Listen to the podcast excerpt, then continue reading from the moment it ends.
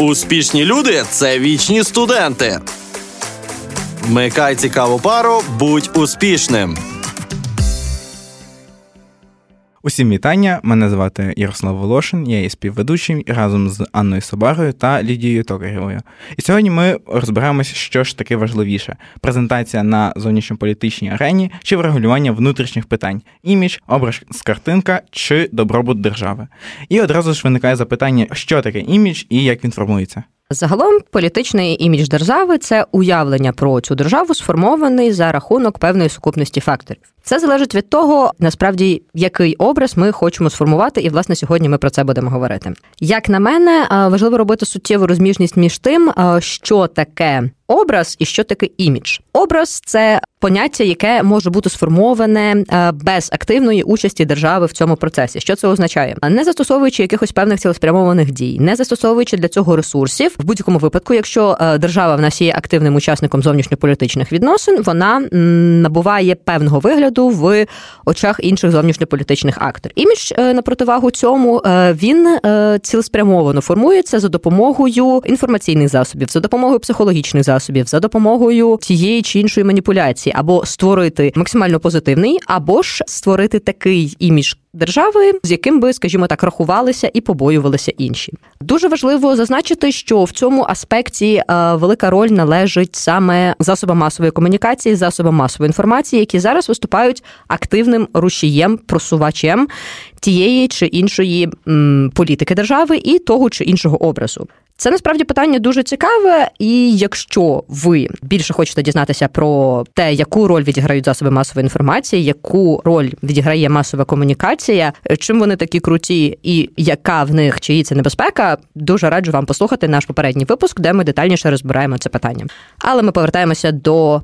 Політичного іміджу засоби масової інформації, як я вже говорила, відіграють е, дуже значну роль. Вони можуть як посприяти позитивному формуванню образу про ту чи іншу державу, так і можуть е, справляти максимально негативний контекст, е, створюючи певні е, конотації, з якими буде асоціюватися держава. Умовно, якщо ми зацікавлені в тому, аби Образ нашої держави був максимально позитивним, демократичним, держава, яка толерує всі можливі прояви людської свободи, держава, де відсутня корупція і де відсутні будь-які конфліктні ситуації. Відповідно, ми цей образ просуваємо. Якщо ж держава вибирає іншу позицію при якій ми хочемо сформувати більш агресивний образ, ми застосовуємо трошечки інші технології. Тобто, ми наголошуємо на потужному військовому потенціалі. Ми наголошуємо на високих мобілізаційних спроможностях нашої країни. Ми говоримо про в кінці кінців наявність у нас ядерної зброї. І піди потім розберися, є в тебе та ядерна зброя, чи в тебе її немає. Але залякувати нею можна ну, достатньо довгий час. Ми це можемо побачити на прикладі військових конфліктів вже 21-го власне століття. Той самий конфлікт в Іраку після якого, на жаль, виявилося, що ніякої ядерної зброї в цієї держави немає, і це просто був створений такий залякувальний імідж. То на жаль було. Ну мені було трошки прикро, я б хотіла все таки, щоб вони щось там знайшли. Люди тягнулися через півсвіту, притягнули з собою армію, купу зброї. Там нічого немає. Принаймні, тут власне йде питання щодо того, що є реально, а що є е, нав'язано, що є показано. Е, тут мені подобається те, що ну думка, власне, що змі так чи інакше інтерпретують наявні факти, інтерпретують е, з певною метою. Пам'ятаєте, завжди є якась мета.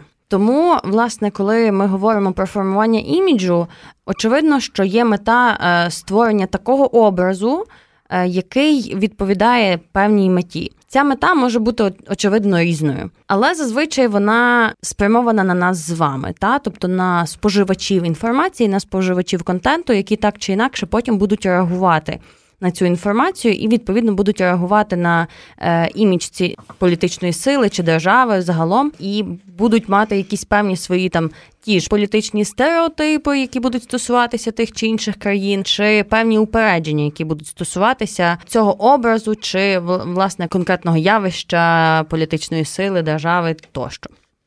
От тому питання іміджу воно є доволі таким, особливо зараз, коли засоби масової інформації, коли інформаційні технології є дуже дуже. Класно розвинені, коли вони прямо впливають на нас з вами, і кожен з нас має доступ до цих засобів масової інформації, то створити імідж можна легко, можна е, будь-коли і будь-кому. Тому треба бути уважним, треба аналізувати.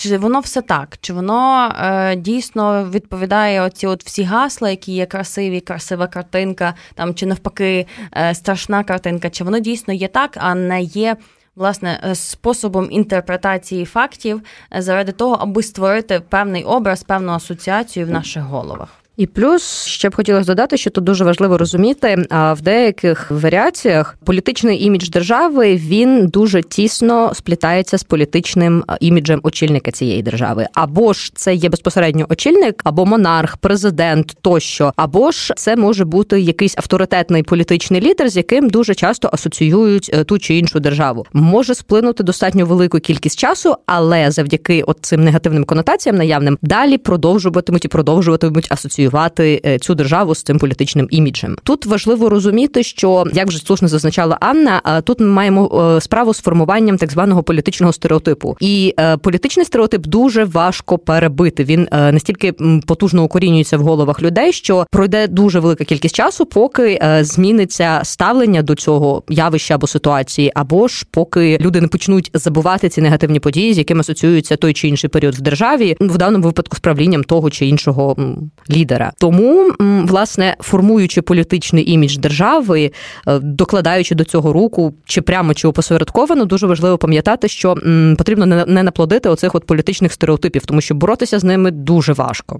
Це десь е, з того розряду, що колись казали всі, що Хрущов то кукурудзник.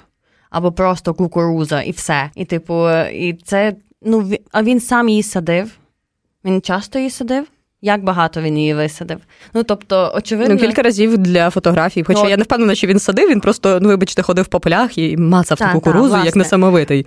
Але е, оцей от стереотип, що Хрущов це кукурудза. Ну якби він е, я Хрущова не знала, слава Богу, і якби я його не застала. Але тим не менше я про це знаю. Про це знають всі. Тобто, це є власне такий приклад іміджу та який засів в наші голови, які потім асоціюють його тільки там з кукурудзою, наприклад, і з відлигою. Ну тут насправді відбувається так. такий просто момент, коли був Сталін, кривавий терор, репресії, вбивства, репресії. А тут оп, кукурузка. І нормально, і прекрасно. І цей період починає асоціюватися вже з якимось підйомом для радянського союзу. Хоча насправді репресії були і за Хрущова, і теж певні негативні скажімо так, моменти вони перейшли і в спадок кожному наступному після нього політичному лідеру. Але завдяки того, що він сформував такий собі образ е, лисуватого добрячка, який ходить кукурузку, садить. Ну от ви би повірили? І світова спільнота так також почала сприймати пізніше радянський союз не так, е, як вона сприймала його за Сталіна. От ви би повірили, що цей милий дідок проводить репресії? Ну напевно, не дуже, але воно так було. Тому питання іміджу. Я б повірив насправді, але тим не менше. З ваших слів зрозуміло, що е, інформаційний аспект в формуванні іміджу надзвичайно важливий. Які пріоритетні способи просування позитивного іміджу, зокрема для України? Ну, зокрема, для України я вважаю, що на даному етапі розвитку української держави, українського суспільства, ми зараз на правильному шляху, і цей шлях він власне відбувся завдяки потужним переосмисленням в нашому суспільстві, завдяки революції 4-го року, завдяки революції 14-го року. Тобто, ми задекларували себе, що Україна це така держава, яка не хоче жити от в совку. Держава, яка не хоче жити, вибачте, мою французьку по поняттям. Це держава, яка хоче в Європейський Союз, держава, яка підтримує і поділяє ці цінності, які важливі для демократичного саме суспільства. Це держава, яка толерує свободу слова, яка вважає, що м, дійсно кожен громадянин України має змогу вільно висловлювати свою позицію з тієї чи іншої причини. Це держава, яка м, наразі у нас існує громадський активізм, який дійсно громадський активізм, а не якісь там маріонеточні акції за гречку. Тому наразі мені здається, що Україні потрібно дотримуватися оцих, скажімо так, речей, які ми декларуємо, що ми дійсно е, демократичне суспільство європейського рівня. Ну і плюс, звичайно, на наші оці от питання, що в нас е, корупція. Ну на жаль, вона нікуди не ділася. І далі кожного разу, коли вертаємося до образу України на міжнародній арені, завжди ми вертаємося до того, що вас корупція, вас крадуть, вас олігархи. Тому мені здається, ну треба долати оці от аспекти. Потрібно показувати дійсно, що в нас все відбувається прозоро що в нас іде боротьба з цією корупцією, що ми на вірному шляху хочемо це все долати і ну, максимально жити в суспільстві добробуту. І тут, власне, вертаємося до першого питання, що було важливіше, власне, показувати, представляти чи дійсно робити е, щось е, якісне в даному ключі, е, продовжуючи просто ліду. Тут важливо сказати, що недостатньо просто показувати, що ми боремось з корупцією. Очевидно, так? Нам Очевидно. треба з нею реально боротися, бо е, інститут корупції він існує.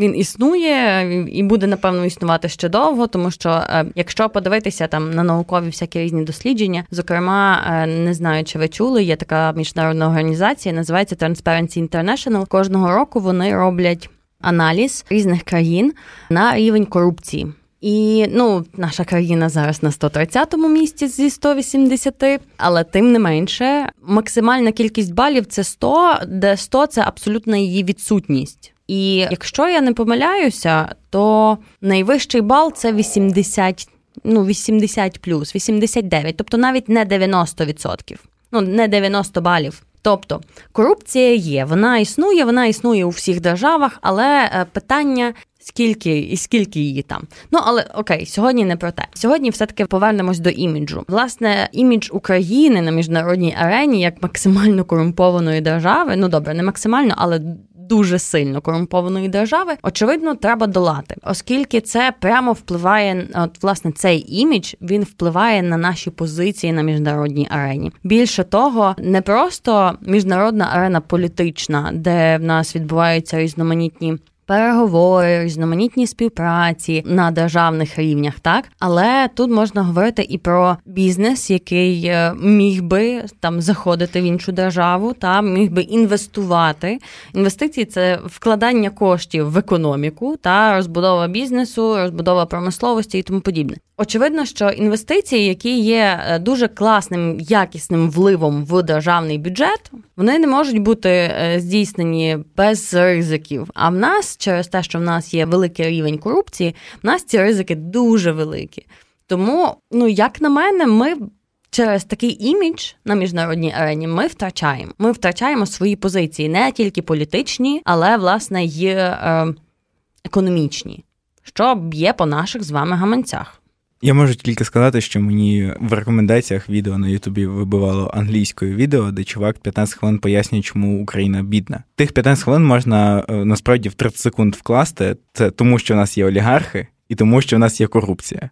І все. Типу, насправді, на жаль, такий імідж в нас, на жаль, є. Але, зокрема, і про революцію, і про війну він е, зазначав, але він не говорив, що це суперважливі фактори. Хоча я з ним з цим не погоджуюсь. Але залишимо це на нього. На його совісті, якщо абстрагуватись від України, які ще бувають е, просування іміджу скажімо, якщо ми будемо говорити про якусь, ну не знаю, якогось нашого сусіда, скажімо, Росію, та е, як в неї виходить просувати імідж? Ну, це, по-перше, той варіант, що там імідж країни тісно пов'язаний з іміджем, ну, самі знаєте кого. Тобто, ну ми, ми згадуємо Росію безвіддільно від постаті Путіна. Ми говоримо Путін, ми розуміємо Росія. Ми говоримо Росія, ми розуміємо Путін. Ця інформаційна по суті. Бульбашка, в якій вони живуть, вона ототожнює ці образи, і по факту, якщо говорити, е, чи вдалося їм сформувати цей образ, їм повністю вдалося його сформувати. Тому що, якщо ми поглянемо на попередників, ну він був всього один після розвалу радянського союзу. Ну ми пам'ятаємо, ну Єльцин, ну смішний чувак, пив горілку, танцював, анекдоти розказував. Все, що ми пам'ятаємо про Єльцина. Він сформував ну такий максимально негативний, максимально розслаблений образ. Якщо ми зараз подивимося, що відбувається в Росії, вони вибрали шлях залякування. Вони вибрали шлях залякування. Вони е, обіцяють відрізати всім газ, світло, інтернет,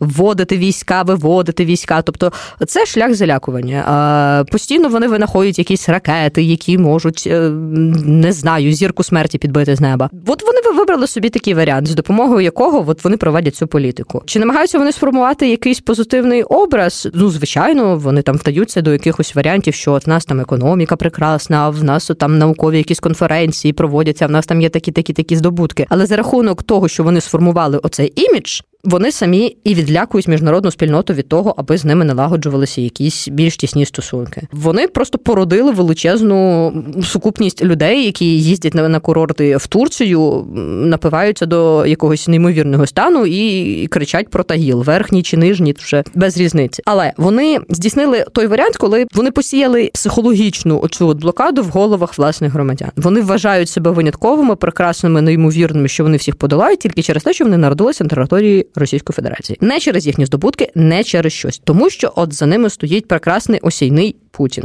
Чи сформували вони цей імідж, який хотіли? Мені здається, так. Чи буде просто його перебити потім в позитивний контекст? Думаю, на це знадобиться дуже багато часу, якщо повертатись до того, яку вони зараз проводять політику. Плюс вони проводять е, активну інформаційну війну проти України, а максимально намагаючись облити нас брудом, максимально негативізують ще наш образ нашої держави, образ наших політичних лідерів, образ нашого керівництва держави і тому подібне. Чи працює це? Ну для людей, які вірять в те, що розповідає Росія, або України, яким Росія постачає газ. Ну звичайно вони хочуть в це вірити. Вони намагаються не зв'язувати з Україною, не виступати медіатором ну, відверто у війні, будемо говорити так. З одного боку, це є варіації, коли ну дійсно там якісь факти, а є варіанти, коли просто ми їмо немовлят, там не знаю, кожного дня прокидаємося, цілуємо портрет Бандери в щоку. Ну я не знаю, мене особисто Шухевич писать. Тому от. Але тут треба трошки вернутися до того моменту, що насправді отут питання формування іміджу в різних державах і шляхів його формування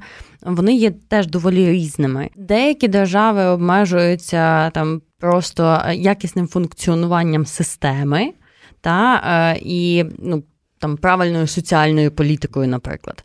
Деякі е, для того, щоб сформувати свій позитивний імідж, їм треба узурпувати абсолютно все. Це весь інформаційний контент, е, ну абсолютно всі інформаційні канали. Тобто, це є ну знову ж таки, якщо обрати приклад нашого східного сусіда, це не просто новини, які очевидно не новини, а просто пакети пропаганди, якими в нас пуляють. Та а тут говориться про те, що це є розважальний контент, це є е, там е, інформаційні ресурси, це є будь-які друковані матеріали, та будь-які, ну абсолютно все, що відбувається навколо, все створює певну думку, все навіює певний образ, типу.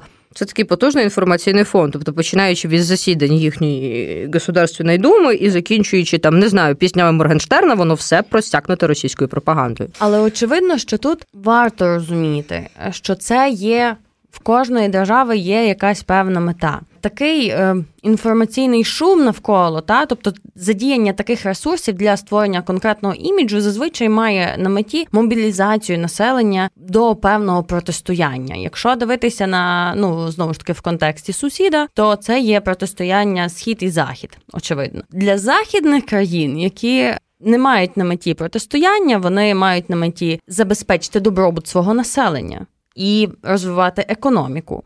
Бо це якби є ключове. Люди хочуть жити краще, і вони якби все роблять для того, аби так і було аби їхня держава була спроможна забезпечити своє населення до кращого життя. Відповідно, в них мета зовсім інша, тому вони більшою мірою будуть вкладатися не суто в створення іміджу, скільки в створення там якісних соціальних послуг, наприклад, чи е, в створення і забезпечення якісної роботи демократичних різноманітних інститутів в державі. Тобто, це є питання мети діяльності управління, і те, про що ми говорили, вже влада, яка от вона є, вона буде приймати рішення рішення про те, яка в неї є мета.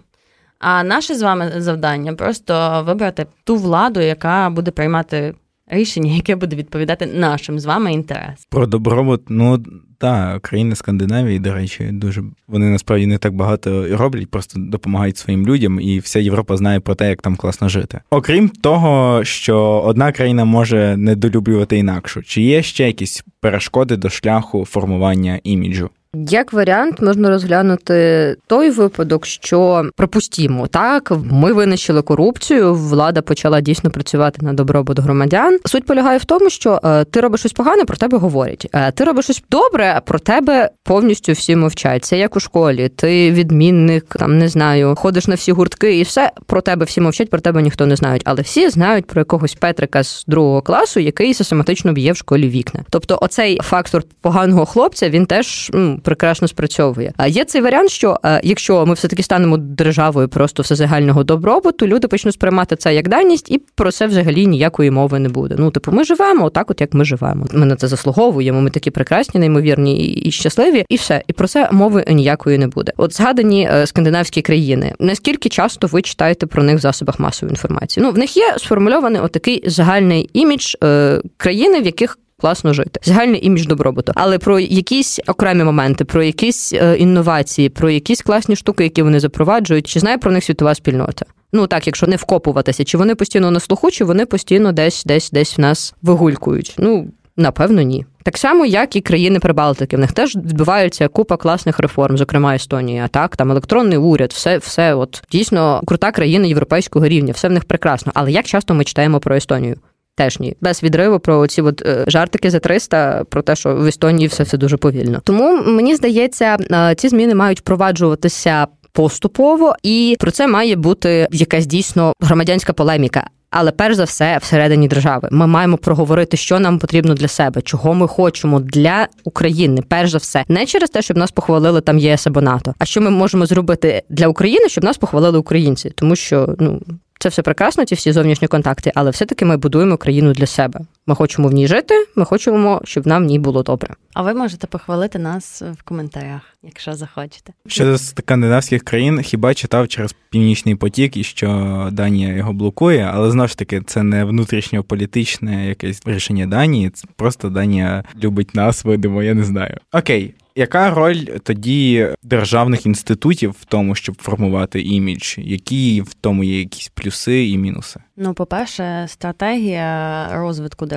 яку е, обирає, ну яку приймають є уряд, яку формує уряд, та потім приймає там Верховна Рада, наприклад, потім президент підписує. Знаєте, все так гарно, чітко. Коли ми говоримо про зовнішню політику держави, то очевидно в е, стратегії розвитку цієї держави має бути прописане створення іміджу або його підтримка. Чому тому, що коли ми говоримо про власне міжнародні відносини, тут дуже багато е, різних є факторів впливу, які очевидно мають певні там важелі того ж таки впливу на держави в залежності від того, як міжнародна спільнота, що, по-перше, міжнародна спільнота знає про цю державу і як вона на неї реагує. Наприклад, е, е, якщо взяти виступи українських делегатів в ООН навіть. Так, коли йде імідж держави, так коли е, держава продукує інформаційний продукт, який утверджує образ держави з певною там політичною ситуацією, в нас, наприклад, війна. Очевидно, що коли ви, якщо бачили там, не бачили, як відбуваються засідання ООН, сидить дуже багато різних людей. Ну їх просто дуже багато там в генеральній асамблеї, і вони всі щось роблять, хтось слухає, хтось готується до своїх е, виступів і тому подібне. Але очевидно, що коли виступають делегати тих країн, в яких щось відбувається, про яких на міжнародній арені знають, що щось відбувається в них в державі, нас відбувається відбувається війна. Їх слухають, їх слухають більше ніж інших. Тому що, очевидно, зараз ми не можемо говорити про те, що в світі можна допускати війну. Війна це неправильно. Тому е, ООН, в принципі, ж як організація, яка була сформована для забезпечення миру. Очевидно, так, чекайте, війна де? Давайте послухаємо. Тобто навіть такий імідж воюючої держави, яка захищається, це привертає до нашої держави більшу увагу, і це привертає знову ж таки те, про що ти казав, допомогу від інших держав, різних варіантів, але типу, те, що нам міжнародна спільнота допомагає, чи вводить вона санкції.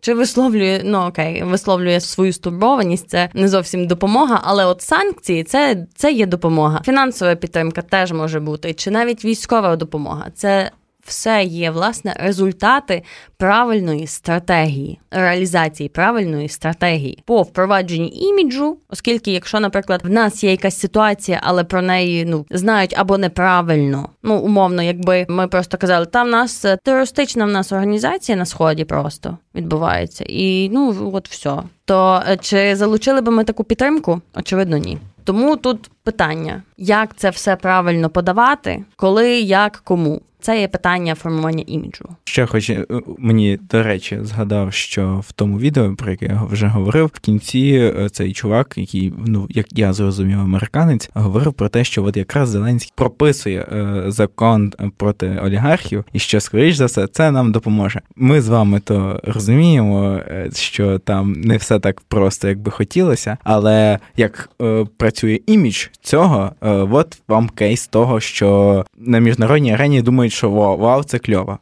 Це той варіант, коли е, ми стикаємося з негативним боком впливу інститутів на думку е, людей і на думку світової спільноти. В нас інститут президента він ну достатньо такий хисткий. Власне, тому до цих всіх ініціатив президента, урядових ініціатив, до них е, ставляться дуже неоднозначно. Якби е, інститут президента мав дійсно великий потужний авторитет, всі б ці рішення сприймалися набагато позитивніше, як всередині країни, так і світовою спільнотою. Тут можливо навіть мова не йде про конкретного президента. Тут взагалі суть в самому інституті. Тому це той варіант, як говорила Анна, що інститути можуть як позитивно повпливати, так і негативно негативно. Це той варіант, коли е, може сам проект і непоганий, може дійсно він на щось здатен повпливати, але за рахунок того, що до нього є негативне отаке ставлення, він вже от дискредитований в очах. Як українців, так і світової спільноти. Це це журливий момент. Наостанок хотів задати запитання: так що ж таке важливіше: імідж чи добробут країни? Я за добробут. Я теж за добробут, щоб ми жили добре, і в нас були гроші на формування іміджу. Насправді воно е, дійсно взаємопов'язане, тому що коли ти працюєш на те, аби покращувати добробут та досягнути його, покращувати його, очевидно, що ти можеш десь забути, як воно може збоку виглядати. Але тут важливо розуміти, що коли там ми говоримо про міжнародну арену, все одно, попри те, що імідж є дуже важливим ну він реально є дуже важливим. Але якщо ми дивимось на населення, на добробут населення, ми можемо піднімати економіку. Ми можемо ставати не просто сильною державою, там політично з хорошим іміджем на міжнародній арені, але й можемо забезпечувати себе економічно.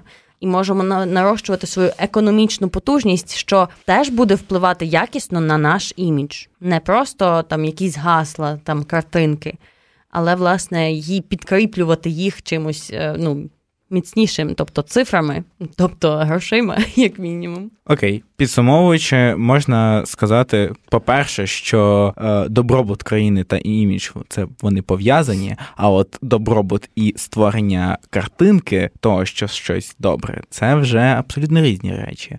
І сьогодні ми поговорили про імідж України, як він у нас, який він. Е, що про нас думають, е, як напевно варто було б його розвивати. Поговорили про те, як цей імідж, які в нас є перепони до покращення іміджу, про роль державних інститутів в них, та про те, що нам напевно варто робити з тим, щоб цей імідж покращувати, тобто бути кращими і розвивати власну державу. Так, от нагадаю свою прекрасну фразу: треба думати насправді, кого ми аналізувати, кого ми вибираємо, оскільки оця державна стратегія, яка обирається, е, вона вирішує власне мету діяльності нашої держави, діяльності нашої влади, яка буде е, ставити акцент, чи формувати імідж безпідставно, чи дійсно працювати на наш з вами добробут. А сьогодні в нас в студії були е, Лідія Токаєва, Ярослав Волошин і Анна Сабара. І це був ого-го, передостанній наш етер. Тому дослухайте, коли він вийде ще останній. Ми там для вас ще щось підготували прикольне. Все, бувайте. Здобудь мудрість, і вона буде тебе стерегти.